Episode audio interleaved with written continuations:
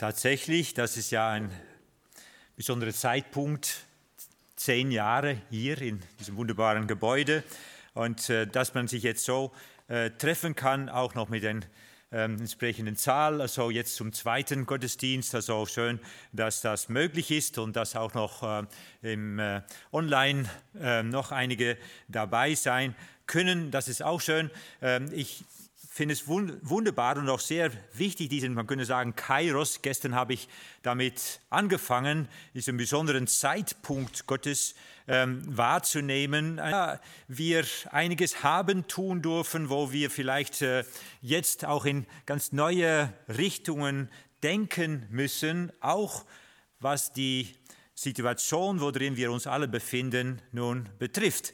Äh, also ähm, ich will jetzt den dritten Teil von dieser Reihe jetzt hier ähm, mit uns angehen und versuchen jetzt von der Bibel her die Esoterik, die New Age-Bewegung zu begründen, ähm, indem ich aus 2. Thessaloniker 2, Vers 11 ein Vers euch sage und auslegen werde. 2. Thessaloniker 2, Vers 11. Und deshalb sendet ihnen Gott eine wirksame Kraft des Irrwahns, dass sie der Lüge glauben. Das Buch, was äh, meine Frau Elke und ich zusammengeschrieben habe, haben, heißt Spirituelle Kräfte des neuen Zeitalters. Darin beschreiben wir die Wirkung dieser Kräfte und diesen Bibelvers 2 Thessaloniker 2, Vers 11 liegt dem auch zugrunde. Wir legen ihn auch aus und das will ich heute hier auch miteinander vornehmen. Nun ist es ein ganz eigenartiger Vers. Fast eine Aussage, wovon man sagen würde, ist das dann wahr? Oh Gott, erlaubst du sowas, dass hier eine wirksame Kraft wirkt, dass Menschen an eine Lüge glauben? Ist das dann wirklich so? So kennen wir doch dich gar nicht. Wir wissen, dass du doch willst, dass alle Menschen zur Erkenntnis der Wahrheit kommen und nicht verloren werden. Und nun dies. Ich werde erstmal auf das Senden Gottes zu sprechen kommen, dann auf diese wirksame Kraft und dann nochmal etwas näher auf die Lüge eingehen. Zunächst mal Gott sendet. Wir lesen schon in den Psalmen über diese Tatsache, Psalm 42, Vers 9, am Tage sendet der Herr seine Güte. Psalm 111, Vers 9, er sendet eine Erlösung seinem Volk.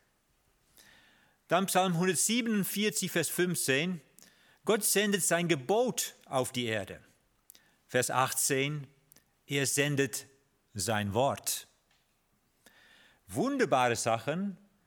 Und ohne diesen Tatsachen, dass Gott diese Dinge gesandt hätte, würden wir ihn nicht kennen können. Jeder hätte nur seine eigene Vorstellung von dem, wie in seiner subjektive Meinung Gott aussehen würde. Aber es wäre nicht wirklich Gott. Es wären alles nur Götzen, Abgötter. Nein, wir sind abhängig von der Offenbarung Gottes und dass er gesandt hatte, um uns Menschen etwas von ihm zu zeigen, seine Güte, sein Gebot, sein Wort. Jesus greift das in Markus Kapitel 12 folgendermaßen auf, indem er im Gleichnis Folgendes aussagt. Ein Mensch pflanzte einen Weinberg. Ist es Gott? Und zog einen Zaun darum und grub eine Kelter und baute einen Turm und verpachtete ihn an Weingärtner und ging außer Landes. Eine sehr interessante Aussage hier zuletzt, dass er die Welt, man könnte sagen, als sein Garten einerseits, das ist die größere Deutung, dann vielleicht Israel als sein kleinerer und konkreter Garten, wo er sich selbst durch sein Wort offenbarte und ein, sein Gesetz. Aber dass er hier aussagt, in diesem Gleichnis, er ging außer Landes. Das bedeutet, dass er nicht mehr eins zu eins in dieser Welt ist. Wie vielen heute behaupten, dass Gott ja hier ist. Ja, in gewissem Sinne. Er lässt sich nicht unbezeugt. Er hat seinen Heiligen Geist uns gegeben, zu verstehen sein Wort. Aber er ist nicht eins zu eins hier. Nach dem Sündenfall hat er sich aus dieser Welt zurückgezogen und zum Glück sich nicht unbezeugt gelassen. Aber er ist außer Landes und es ist sehr wichtig, genau das zu betonen. Gerade auch in dem Kontext, wo Esoterik und die Spiritualität der Esoterik oder der New Age-Bewegung die ganze Welt durchsäuert. Es ist da. Die würden sagen, Gott ist hier, in mir, in dir, in der Natur. Und so ist es für uns wichtig zu betonen, nein, Gott ist im Himmel. Deswegen beten wir im Vater unser, der du bist im Himmel. Und dort ist auch Jesus zur Rechten des Thrones Gottes. Er wird zwar wiederkommen, das ist aber noch nicht Tatsache. Das ist wichtig, diese, man könnte sagen, Ortsbeschreibung aus Sicht der Bibel konkret vorzunehmen und dafür Klarheit zu sorgen. Markus 12, Vers 2, und diesen Menschen, er sandte, als die Zeit kam, einen Knecht zu den Weingärtnern, damit er von den Weingärtnern seinen Anteil an den Früchten des Weinbergs hole. Sie nahmen ihn aber, schlugen ihn und schickten ihn mit leeren Händen fort. Abermals sandte er zu ihnen einen anderen Knecht. Dem schlugen sie auf den Kopf und schmähten ihn. Und er sandte noch einen anderen. Den töteten sie und viele andere. Die einen schlugen sie, die anderen töteten sie. Welch eine Geduld und Langmut Gottes. Immer wieder sandte er. Ein normaler Herrscher hätte schon längst gesagt, jetzt Sense, jetzt gehe ich und mische richtig auf und mache klar, wo es hier lang geht. Aber Gott in seiner Langmut, er hat Geduld, sandte immer wieder. Und wir vermuten, hier sind die Propheten gemeint. Denn er sagt dann, da hatte er noch einen einzigen, seinen geliebten Sohn. Den sandte er als letzten auch zu ihnen und sagte sich, sie werden sich vor meinem Sohn scheuen. Es heißt, von all diesen Boten in menschlicher Gestalt war der Sohn der Letzte. Wer danach auch noch den Heiligen Geist sandte, war das in geistlicher Gestalt. Der Sohn war, so gesagt, letzte Bote. Sie aber, die Weingärtner, sprachen untereinander. Typisch, diese Aussage, dass sich zusammentun. Zusammen gegen den Herrn und seinen Gesalbten.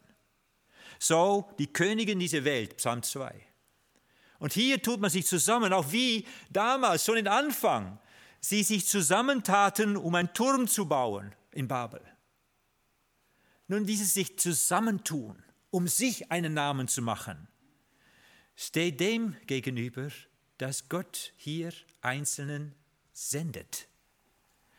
Sie, diese Weingärtner, sprachen untereinander, dies ist der Erbe. Kommt, lasst uns ihn töten, so wird das Erbe unser sein.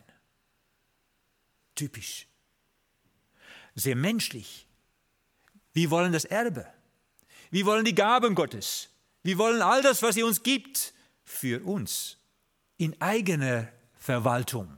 Wir wollen wissen und wir wollen selbst bestimmen, wie wir damit umgehen. Da soll nicht Gott sich auch noch mitmischen? Genau das geschieht hier. Interessanterweise hatten wir an dieser Stelle bei einem Freundestag eines Tages einen Mann eingeladen, der war Esoteriker gewesen. Nun bezeugte er, wie er Christ wurde und sagte, genau das war mein Einstieg in die Esoterik gewesen. Da sagte man mir, nimm dir dein Erbe in Besitz. Das bedeutete die eigene Göttlichkeit und dadurch die Möglichkeit, diese Welt zu einem Paradies umzugestalten. Nimm das in Besitz. Und da war er begeistert. Wow, ich habe Kraft. Es steckt in das, was in mir. Ich kann diese Welt schöpferisch verändern. Klingt gut. Aber ohne dem Erben, ohne dem Geber der Gaben? Nun, letzten den Sohn und nun, nachdem er auch den Heiligen Geist gesandt hatte, diese ganz eigenartige Aussage, 2 Thessalonicher 2, Vers 11, deshalb sendet ihnen Gott eine wirksame Kraft des Irrwahns, dass sie der Lüge glauben. Nun, diese Kraft mag Vorbote sein. Und diese Vorbote deutet hin auf eine Person, der Antichrist. Denn in Kapitel 2 von 2 Thessaloniker ist die Rede von dem Kommen des Menschen der Gesetzlosigkeit. Gesetzlosigkeit ist schon am Werke, sagt hier Paulus, schon von der Zeit, wo er das schrieb, anwärts. Und es ist ein Geheimnis, wie es wirkt. Diesen Geheimnis prägt immer mehr Menschen und sie werden es gar nicht merken, dass die Gesetze auf den Kopf gestellt werden. Dass allmählich das, was auch unsere Länder geprägt hat, durch ein gesundes Grundgesetz nun ausgehebelt wird. Nun, das ist ein Wirken, was allmählich geschieht. Aber irgendwann kommt ein Schrecken und sagt, oh, die Füße weggenommen. Nun so ist auch hier gesandt eine wirksame Kraft. Da möchte ich jetzt darüber etwas aussagen, was diese Kraft angeht. Die Bibel hat mehrere griechische Worte, was diesen Bereich Kraft andeutet. Zwei Wörter sind uns ziemlich geläufig. Das erste Wort ist das Wort Dynamis kennen wir von Dynamit, also eine sehr kräftige Kraft. Und es ist häufiger die Rede von der Dynamis Gottes. Das Wort Dynamis bedeutet die potenzielle Kraft. Und es ist sehr wichtig, das auch so wahrzunehmen. Wir wissen zum Beispiel, dass es potenziell Kraft in dem Elektrizitätsnetz steckt. Und wenn wir diese Steckdose sehen, dann merken wir davon nichts, sei denn, ich tue einen Stecker da reinziehen und ich betätige ein Gerät und dann kann man eine Auswirkung, äh, mein Computer, den Beamer, die Lichter und so weiter sehen, dass da tatsächlich Kraft drin steckt. Ich kann natürlich auch meine Finger direkt reinstecken, will ich auch merken. Ja? Also, das ist aber die potenzielle Kraft und zum Glück ist das bei Gott so. Denn wenn er wirklich tätig werden würde in seiner vollen Kraft hier, dann müsst ihr richten, Klarheit schaffen und dann würden wir hier nicht ruhig sitzen können. Dann würde er hier richten. Zweites Wort ist das Wort Energia, auch bekannt, Energie. Dieses Wort bedeutet die Wirksamkeit oder die Auswirkung der Kraft. Das ist also, was wir merken, wenn wir die Elektrizität betätigen, was wir sehen, was wir fühlen, was wir erfahren, das ist die Wirkung. Und das ist genau das Wort, was an dieser Stelle steht. Gott sandt eine wirksame Kraft. Und in dem Sinne übersetzt die Elbefelder Bibel zu Recht an dieser Stelle wirksame Kraft, sodass wir eine Andeutung bekommen, dass genau das Wort auch da steht. Wirksame Kraft des Irrwahns. Und wenn wir das lesen, dann haben wir einen Eindruck, dass diese wirksame Kraft nicht eine neutrale Kraft ist. Weil wie kann eine neutrale Kraft Menschen an eine Lüge glauben lassen? Da muss also auch was Personhaftes dahinter stecken, hinter dieser Energia. Nun, natürlich geht es um spirituelle Kräfte. Wenn wir hier einen Esoterikladen anschauen, wo man allerhand ja, schöne Produkte, die wohlklingend, wohlriechend, wohlfühlend sind, dann sehen wir, dass oberhalb von diesem Laden es heißt Energy World, Energiewelt. Und man kann hier Energieprodukte kaufen. Das bedeutet, dass es allerhand Produkte gibt, wodurch eine Kraft, eine kosmische Kraft angezapft werden kann oder vielleicht auch eine verborgene Kraft, die in einem selbst stecken soll. Also Literatur, durch äh, irgendwelche Mittelchen, die werden hier angeboten. Das dritte Wort für Kraft ist uns weniger geläufig, aber es ist sehr wichtig. Das ist das Wort Exousia. Dieses Wort wird meistens mit Vollmacht übersetzt. Und wenn wir von Vollmacht sprechen, dann sprechen wir auch von der Quelle der Kraft.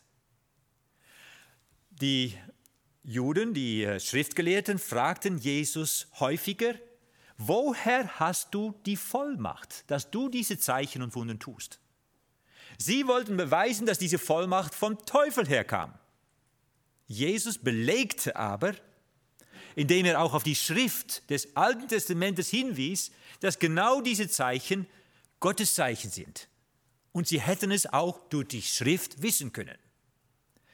Nun, es ist auch für uns wichtig, dass wenn wir uns auf irgendwelche Wirkungen einlassen, dass wir diese Frage stellen. Woher ist dann diese Wirkung? Dass wir nicht nur sagen, aha, das wirkt, dann ist es auch in Ordnung. Nein, wir fragen dann, was ist die Quelle? Und dann können wir auch ahnen, wo letztlich diese Kraft, wenn wir uns darauf einlassen, hinführen wird. Ob die uns zu Gott hin oder von Gott wegführen wird. Ganz wichtige Frage. Drittens, diese ganz wichtige Aussage, dass diese Energeia, die hier in 2. Thessaloniker 2, Vers 11 angesprochen wird, zu einer Lüge führt und Menschen an eine Lüge glauben lässt.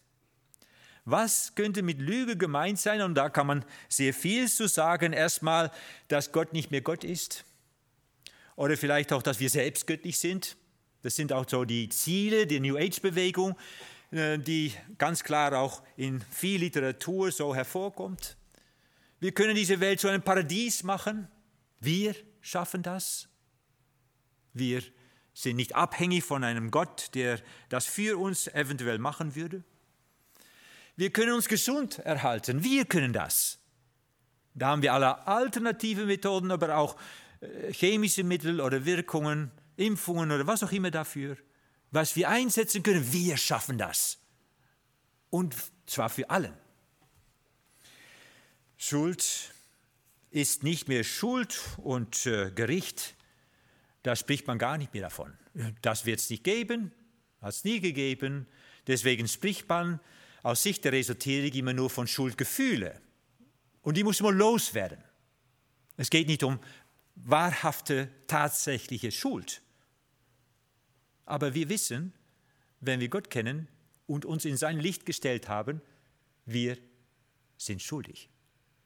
Das ist Tatsache, Fakt. Und Fakten bekanntlich, wenn wir uns echt darauf einlassen, beruhigen. Und das ist auch in unserer ganzen Lage so. Manchmal müssen wir uns fragen, was ist nun die Faktlage, Faktenlage? Äh, da kann man sehr viel darüber sagen, aber manchmal muss man zurückkehren zu der Realität. Was ist Wahrheit, ist die Frage auch, was ist die Realität? Was sagen die Fakten aus?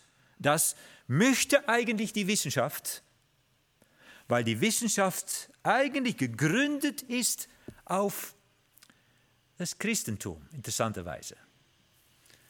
Ich habe gerade eine wissenschaftliche Arbeit zu Ende geschrieben. Es war sehr interessant.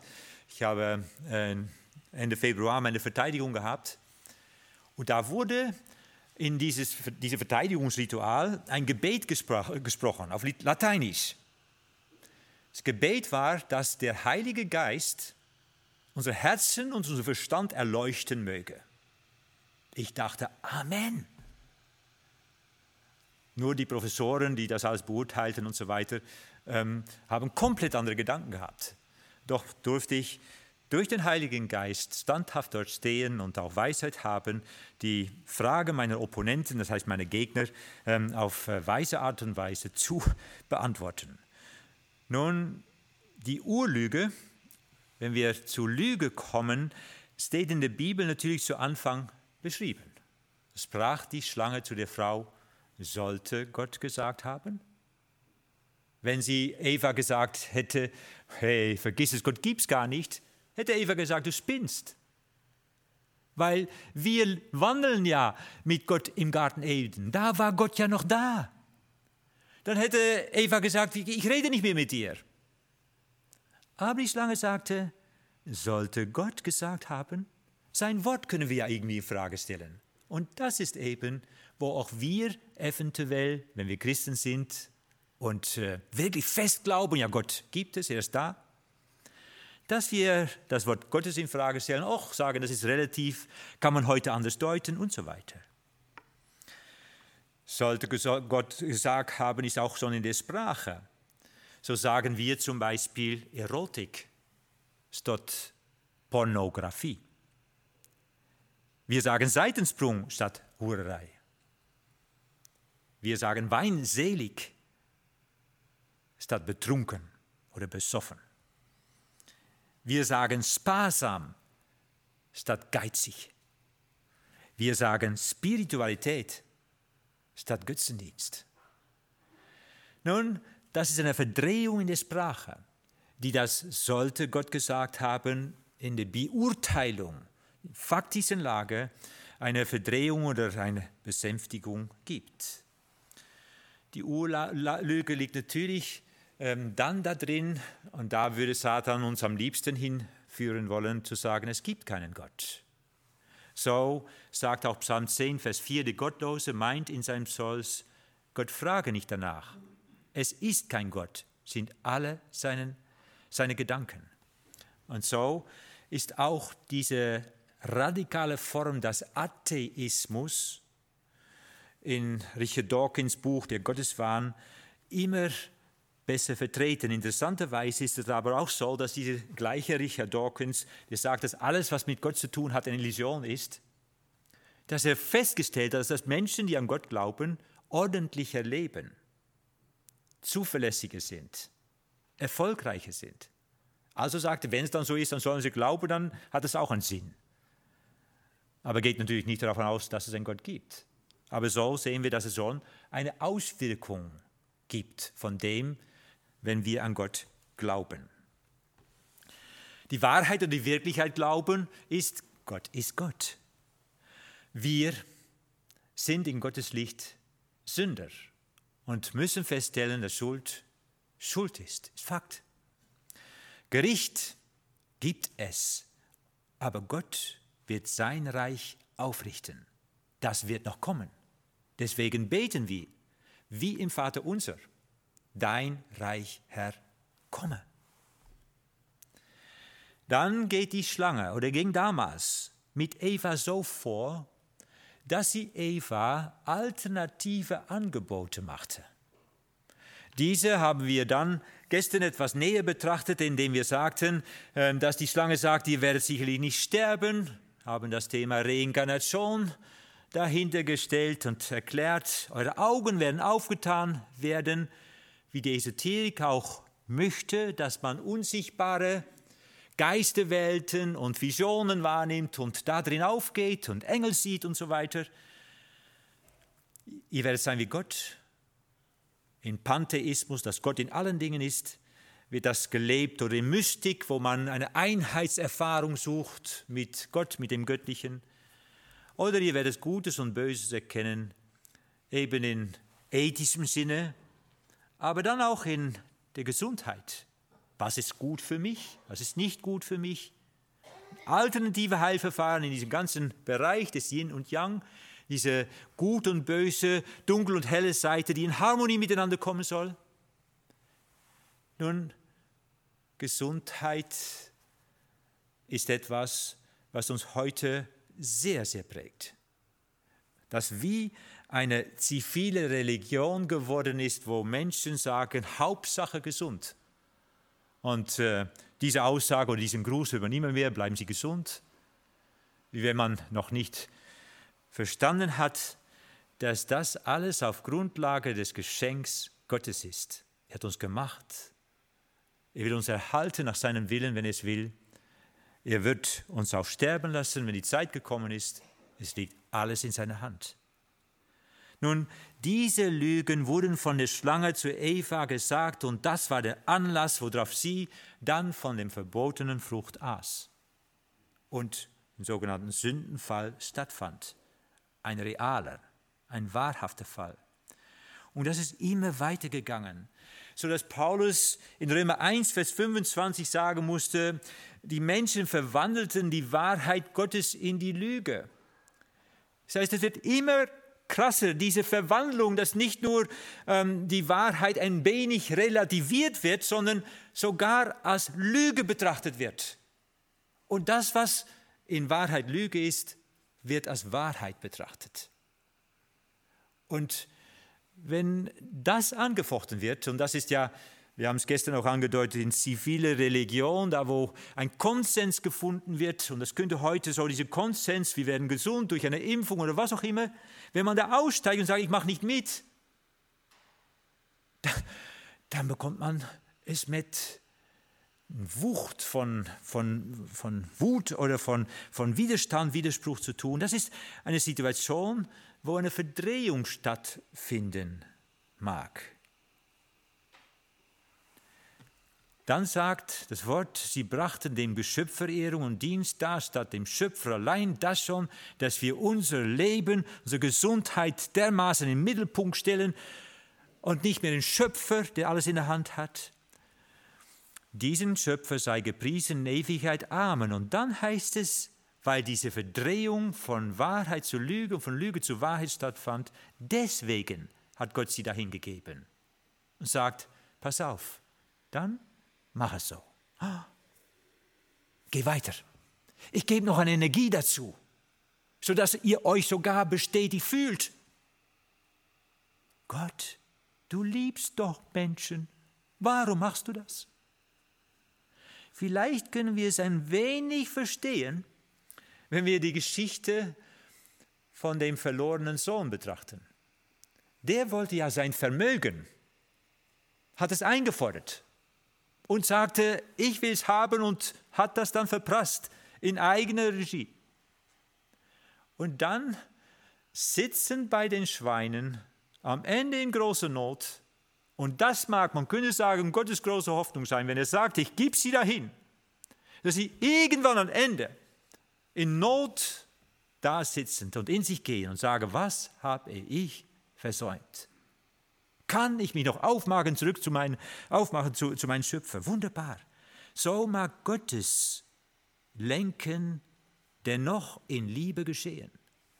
Aber auch die Klarheit, denn er kann nicht alles übersehen. Er kann die Lüge nicht als Lüge stehen lassen. Nun können wir uns dann fragen, warum sendet Gott dann diese wirksame Kraft des Irrwahns, damit Menschen an eine Lüge glauben? Um diese Frage zu beantworten, müssen wir als erstes vorher und nachher in den Kontext des Verses schauen. 2 Thessalonicher 2, Vers 10, zweiter Teil, da heißt es, weil sie die Liebe zu der Wahrheit nicht angenommen haben, dass sie gerettet würden, deshalb sendet ihnen Gott eine wirksame Kraft des Irrwahns, dass sie die Lüge glauben. Weil sie also die Liebe zu der Wahrheit nicht angenommen haben. Die Liebe? Ja. Wenn man Esoteriker fragen würde, glaubst du, dass Gott die Liebe ist? Dann sagen ja, super. Und dann fragst du, ja, wie, wie weißt du das? Ja, das spüre ich. Ich öffne mich und da kommt eine Energie, eine Kraft und das ist so wohltuend, das ist so wunderbar. Ja, und dann? Nein, dadurch bin ich bestätigt, dass es so ist. Ah, ah, das ist nicht das Einzige. Ist es nicht Gottes Güte, die uns zu Buße führt? Ist es nicht seine Liebe, die uns genau das zeigen will, dass wir Sünde sind? Denn die Liebe freut sich über die Wahrheit. Nun, das wird versäumt. Das heißt, die Liebe zu der Wahrheit über Gott und über mich in Gottes Licht, dass ich Sünde bin, dass ich schuldig bin, das nehmen sie nicht an. Und wenn ich das nicht annehme, kann ich nicht gerettet werden. So sagt es auch Jesus, die Gesunden, sie brauchen keinen Arzt. Nur die Kranken, die wissen, dass sie krank sind. Die wissen, sie sind durch und durch Sünder. Die brauchen einen Arzt. Die werden Jesus in Anspruch nehmen. Und so ist diese Aussage ganz klar. Und dann gibt Gott sie dahin. Oder noch eins drauf. Vielleicht in der Hoffnung, dass in meinem Leben war es so. Ich bin ganz den Weg des Buddhismus gegangen, bis ich unten ankam. Da hat mich Gott abgeholt. Wunderbar, preis den Herrn. Zweite Aussage in Vers 12, 2. Thessalonicher 2. damit alle gerichtet werden, die der Wahrheit nicht geglaubt, sondern Wohlgefallen gefunden haben an der Ungerechtigkeit. Das heißt, Gott sandte diese wirksame Kraft des Irrwands, dass sie die Lüge glauben, als ein Vorbote des Gerichtes. Und das ist eine ganz eigenartige Aussage, weil wir diese Vorbote, das heißt diese Energie gar nicht als schmerzhaft empfinden. Wir meinen sogar, wir sind richtig unterwegs. Es fühlt sich gut an. Wir werden gestärkt. Vielleicht werden wir auch eine gewisse Zeit gesund oder hilft uns das eine Weile. Aber es ist doch die Ungerechtigkeit, die Lüge. Es ist nicht auf Gott gebaut, nicht auf Ewigkeit. Es bleibt nicht. Es geht verloren. Es wird uns entgleiten. Und das ist die große Not. Das heißt, hier wird durch eine Kraft, eine lügenhafte Kraft, ein Gericht vorgeschaltet, noch in gewissem Sinne in einer Dynamisform, potenziell aber es ist auch schon Kraft. So sagt es natürlich auch uns ähm, Johannes, und ich möchte das ähm, kurz äh, vorwegnehmen, äh, diese Art des Gerichtes. Denn Johannes 3,18 behauptet, wer an ihn glaubt, wird nicht gerichtet. Und dann kommt es, wer aber nicht glaubt, ist schon gerichtet. Denn, oder weil er nicht geglaubt hat an den Namen des eingeborenen Sohnes Gottes. Nun, Menschen, die nicht glauben, die spüren das gar nicht als eine Not. Das tut ihnen überhaupt nicht weh. Im Gegenteil, sie meinen gerade, es würde ihnen wehtun, wenn sie an Jesus glauben würden. Nun, um diese eigenartige Aussage, dieses vorgeschaltete Gericht in Form einer Kraft, einer Energie ein bisschen weiter zu erläutern, möchte ich mit uns lesen. Ich will die Geschichte kurz erzählen. Hier geht es um zwei Könige, nämlich um König Ahab des Nordreiches, Israel, und König Josaphat, König des Südreichs, Juda. Josaphat ist ein gottesfürchtiger König. Ahab ist so ein wenig wishy-washy. Ein bisschen Gott, ein bisschen Baal. Nun, Josaphat besucht Ahab. Er hat seine Leute dabei, seine Armee, und äh, auch Ahab hat seine Armee. Ähm, und beide sitzen, die Könige, auf zwei Thronen. Ihre Heerscharen auf dem offenen Platz vor der Stadt Samaria. Und nun sagt Ahab zu Josaphat, wollen wir nicht zusammen hingehen und zu Ramoth in Gilead gehen, weil diesen Ort gehört eigentlich Israel, und diese von den Aramäern zurückgewinnen. Ja, sagt Josaphat, aber lasst uns erst den Herrn befragen. Nun, das wird gemacht. Ahab hat eine ganze Menge Propheten, die tatsächlich auch alle Stück weit in den Namen des Herrn sprechen. Und die sagen, geh nur hin, ihr werdet diesen Stadt zusammen einnehmen können und zurückgewinnen, das wird alles gut gehen. Aber irgendwann oder irgendwie merkt Josaphat, diese Propheten sind in Auftrag des Ahab in Klammern auch ein wenig wishy-washy. Ein bisschen Gott, ein bisschen Baal. Und so sagt er, gibt es nicht noch einen echten Propheten des Herrn? Ja, sagt äh, Ahab, es gibt einen, Micha. Aber der sagt immer nur Böses von mir. Vielleicht ein Zeichen eines echten Propheten. Der sagt auch das Böse an. Nun, er wird geholt, dieser Micha. Nun sehen wir diese Kulisse, ist ganz interessant, da auf dem offenen Platz, diese beiden Könige auf zwei Throne und das sind die Heerschare hinter ihnen. Äh, und nun tut Micha seinen Spruch. 1. Könige 22, Vers 19. Darum höre das Wort des Herrn.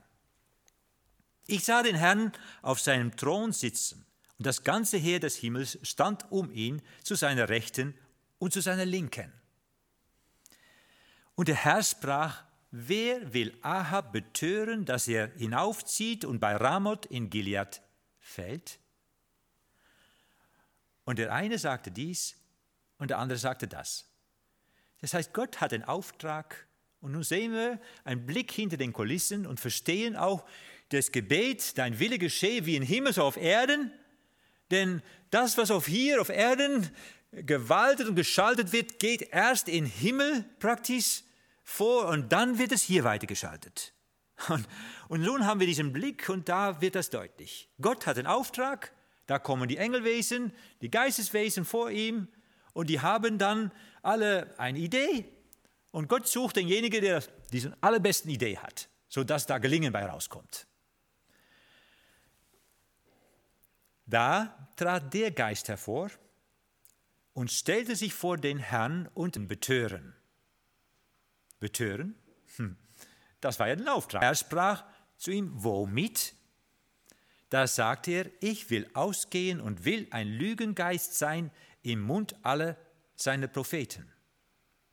Ein Geist kann ganz leicht ein Geist sein in sehr vielen Menschen. Das ist die Fähigkeit von Geist. Geist ist nicht ein, also Person, also jetzt hier leibhaft vertreten, sondern kann tatsächlich die Gedanken sehr vieler Menschen bis hin zu allen Menschen dieser Welt beeinflussen, bis hin zu lenken. Und so ist das auch hier angegeben. Gott sprach, du sollst ihn betören und wirst es auch können, geh aus und mache es so. Nun, wer ist diesen Geist? Ist das nicht Satan, Vater der Lüge? Der hat diesen Plan entwickelt, ich will ein Lügengeist sein und das ist sein Element. Da muss er sich erst gar nicht verstellen. Und Gott sagt, mach es so.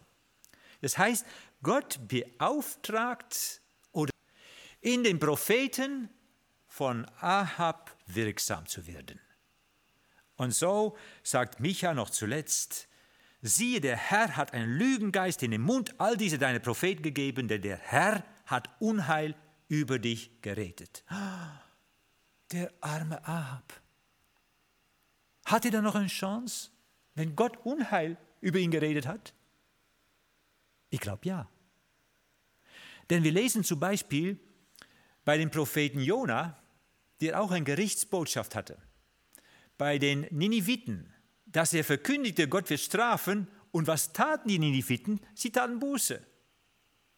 Die Folge war, dass Gott das Gericht nicht ausübte.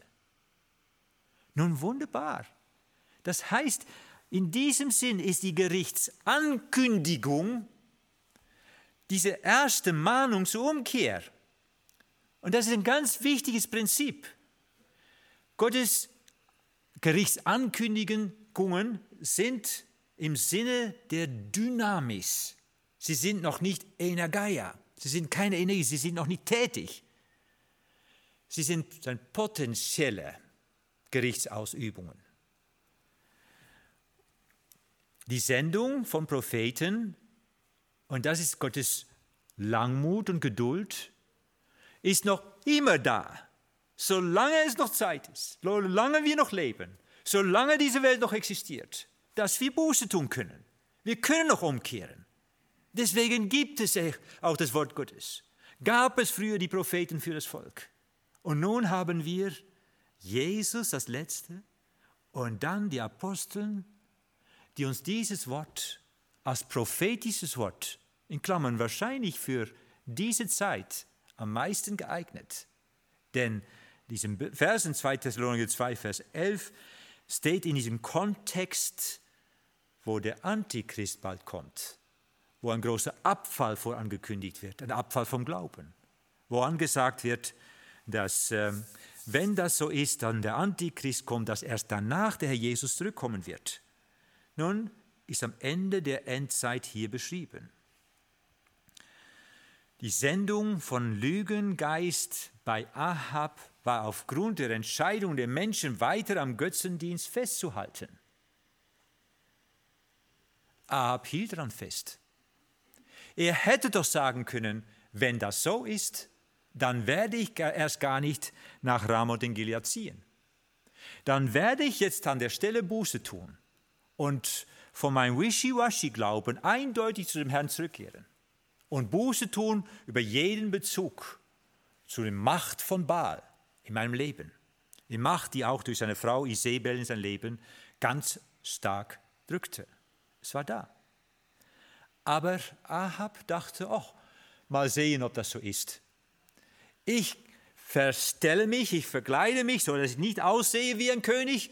Und du, König Josaphat, du machst dein voller Gewänder an, dann wirst du eben Zielscheibe werden. Und so sah es auch eine Weile aus. Die Aramäer waren hinter dem König her, aber gerade noch rechtzeitig hat Gott Josaphat bewahrt.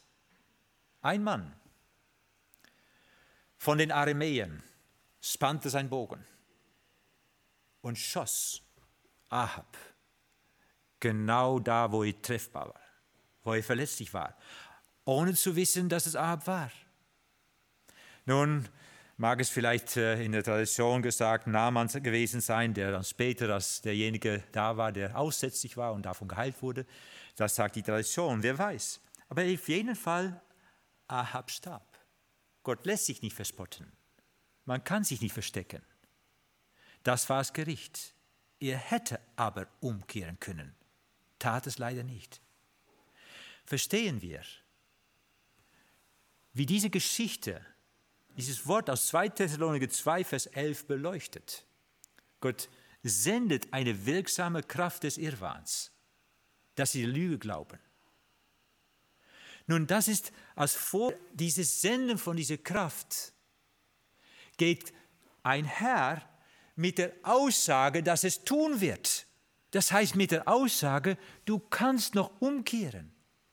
Lass dich nicht auf diese Kraft ein. Lass dich nicht auf die Lüge ein. Informiere dich in dieser Zeit umso mehr, was ist Sache.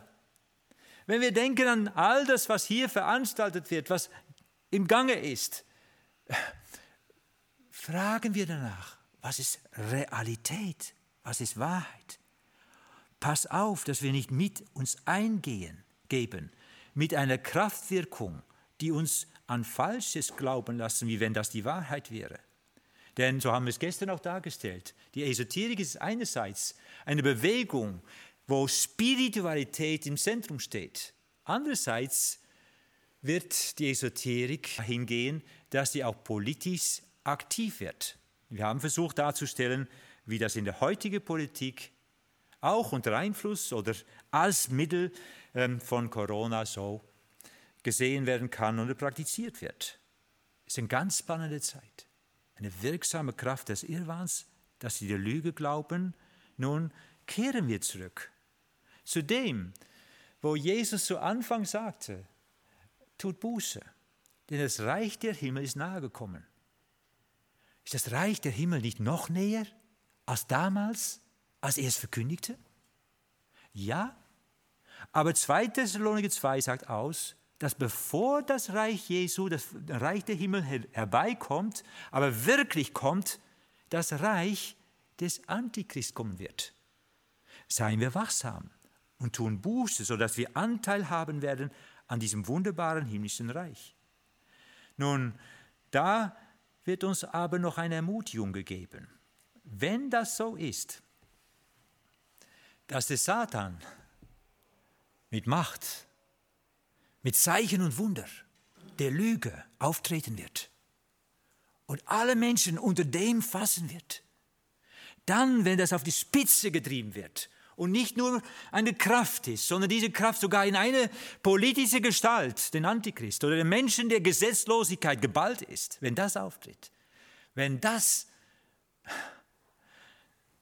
so wirklich deutlich wird, dann heißt es 2 Thessaloniker 2, Vers 8, dann wird der Böse offenbart werden. Ihn wird der Herr Jesus umbringen mit dem Hauch seines Mundes, mit seinem Wort mit Klarheit, mit Wahrheit, aber politisch gesehen, in aller, aller äh, Deutlichkeit und wird ihm, das heißt den Antichrist, ein Ende machen durch seine Erscheinung, wenn er kommt, wenn er also wiederkommt, hier auf Erden. Wow, welchen Aufblick, welche Hoffnung. Diese Hoffnung können wir fassen,